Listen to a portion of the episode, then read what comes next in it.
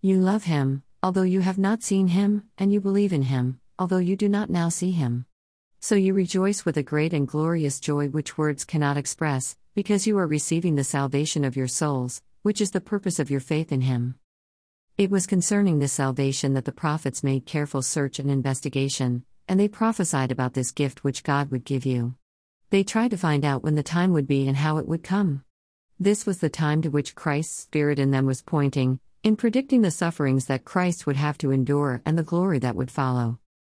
God revealed to these prophets that their work was not for their own benefit, but for yours, as they spoke about those things which you have now heard from the messengers who announced the good news by the power of the Holy Spirit sent from heaven.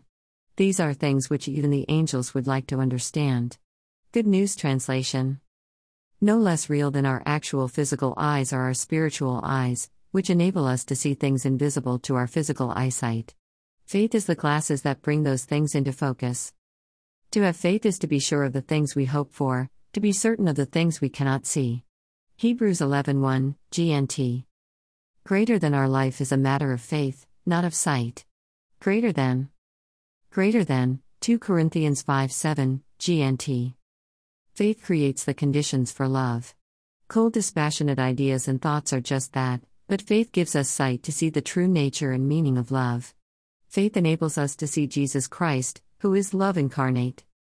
This spiritual sight, made possible by faith, and bringing Christ into focus, is the basis for joy and the foundation of hope. It is more than joy, it's joy unspeakable, beyond words, greater than the vocal cords can produce. It's the sort of joy that takes your breath away. Joy elevates us and brings us face to face with the glory of heaven. And once we have experienced this, our contentment is solely in Christ, and we have no need for anything the world offers. This is what it means to be saved. Salvation always involves two equal and important facets deliverance from something, so that we may attach to something else.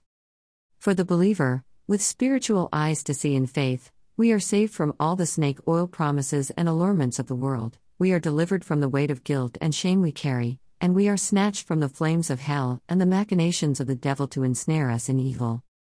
The deliverance comes so that we can then connect with goodness, truth, justice, integrity, wholeness, with the love of God in Jesus Christ. Experiencing this wondrous spiritual fruit leads to a pure confession of faith. But all those things that I might count as profit I now reckon as loss for Christ's sake. Not only those things, I reckon everything as complete loss for the sake of what is so much more valuable, the knowledge of Christ Jesus my Lord.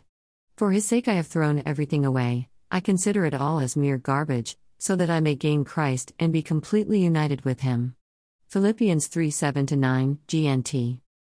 I am neither a Christian because I was raised in cultural Christianity, nor because it was all I knew at the time.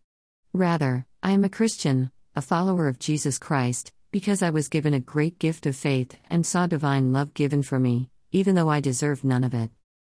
So, my heart fully and forever belongs to Christ. It is a life worth living, a life of faith, hope, and love.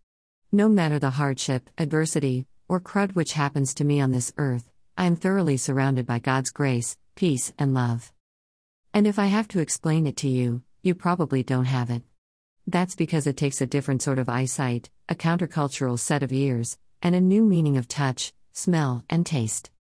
This sort of deliverance from sin, death, and hell, and into a great inheritance of faith, is so incredible that the ancient prophets, and the even older angels, long to know what this salvation truly is. And what they foretold, and believers now know, is that the cross is the way to victory, death is the passage to life, suffering is the road to glory. Therefore, our present afflictions need not discourage nor debilitate us, as though we were miserable without any hope. Even more, it is through these very troubles that we are blessed. No matter the evil thrown our way, there is always glory attached to it. If we must suffer, let us do so in the same spirit as Christ suffered. My dear friends, do not be surprised at the painful test you are suffering, as though something unusual were happening to you. Rather be glad that you are sharing Christ's sufferings, so that you may be full of joy when his glory is revealed. Happy are you if you are insulted because you are Christ's followers, this means that the glorious Spirit, the Spirit of God, is resting on you. If you suffer, it must not be because you are a murderer or a thief or a criminal or a meddler in other people's affairs. However, if you suffer because you are a Christian, don't be ashamed of it, but thank God that you bear Christ's name. 1 Peter 4:12 16 GNT. Allow your spiritual eyes to confirm the truth and to behold the living Christ.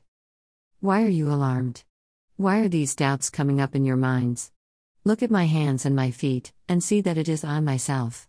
Jesus, Luke 24 38 39, GNT. May you know Christ, and Him crucified, risen, and coming again. And may you know the hope of glory, indescribable joy, and everlasting love. May you know salvation.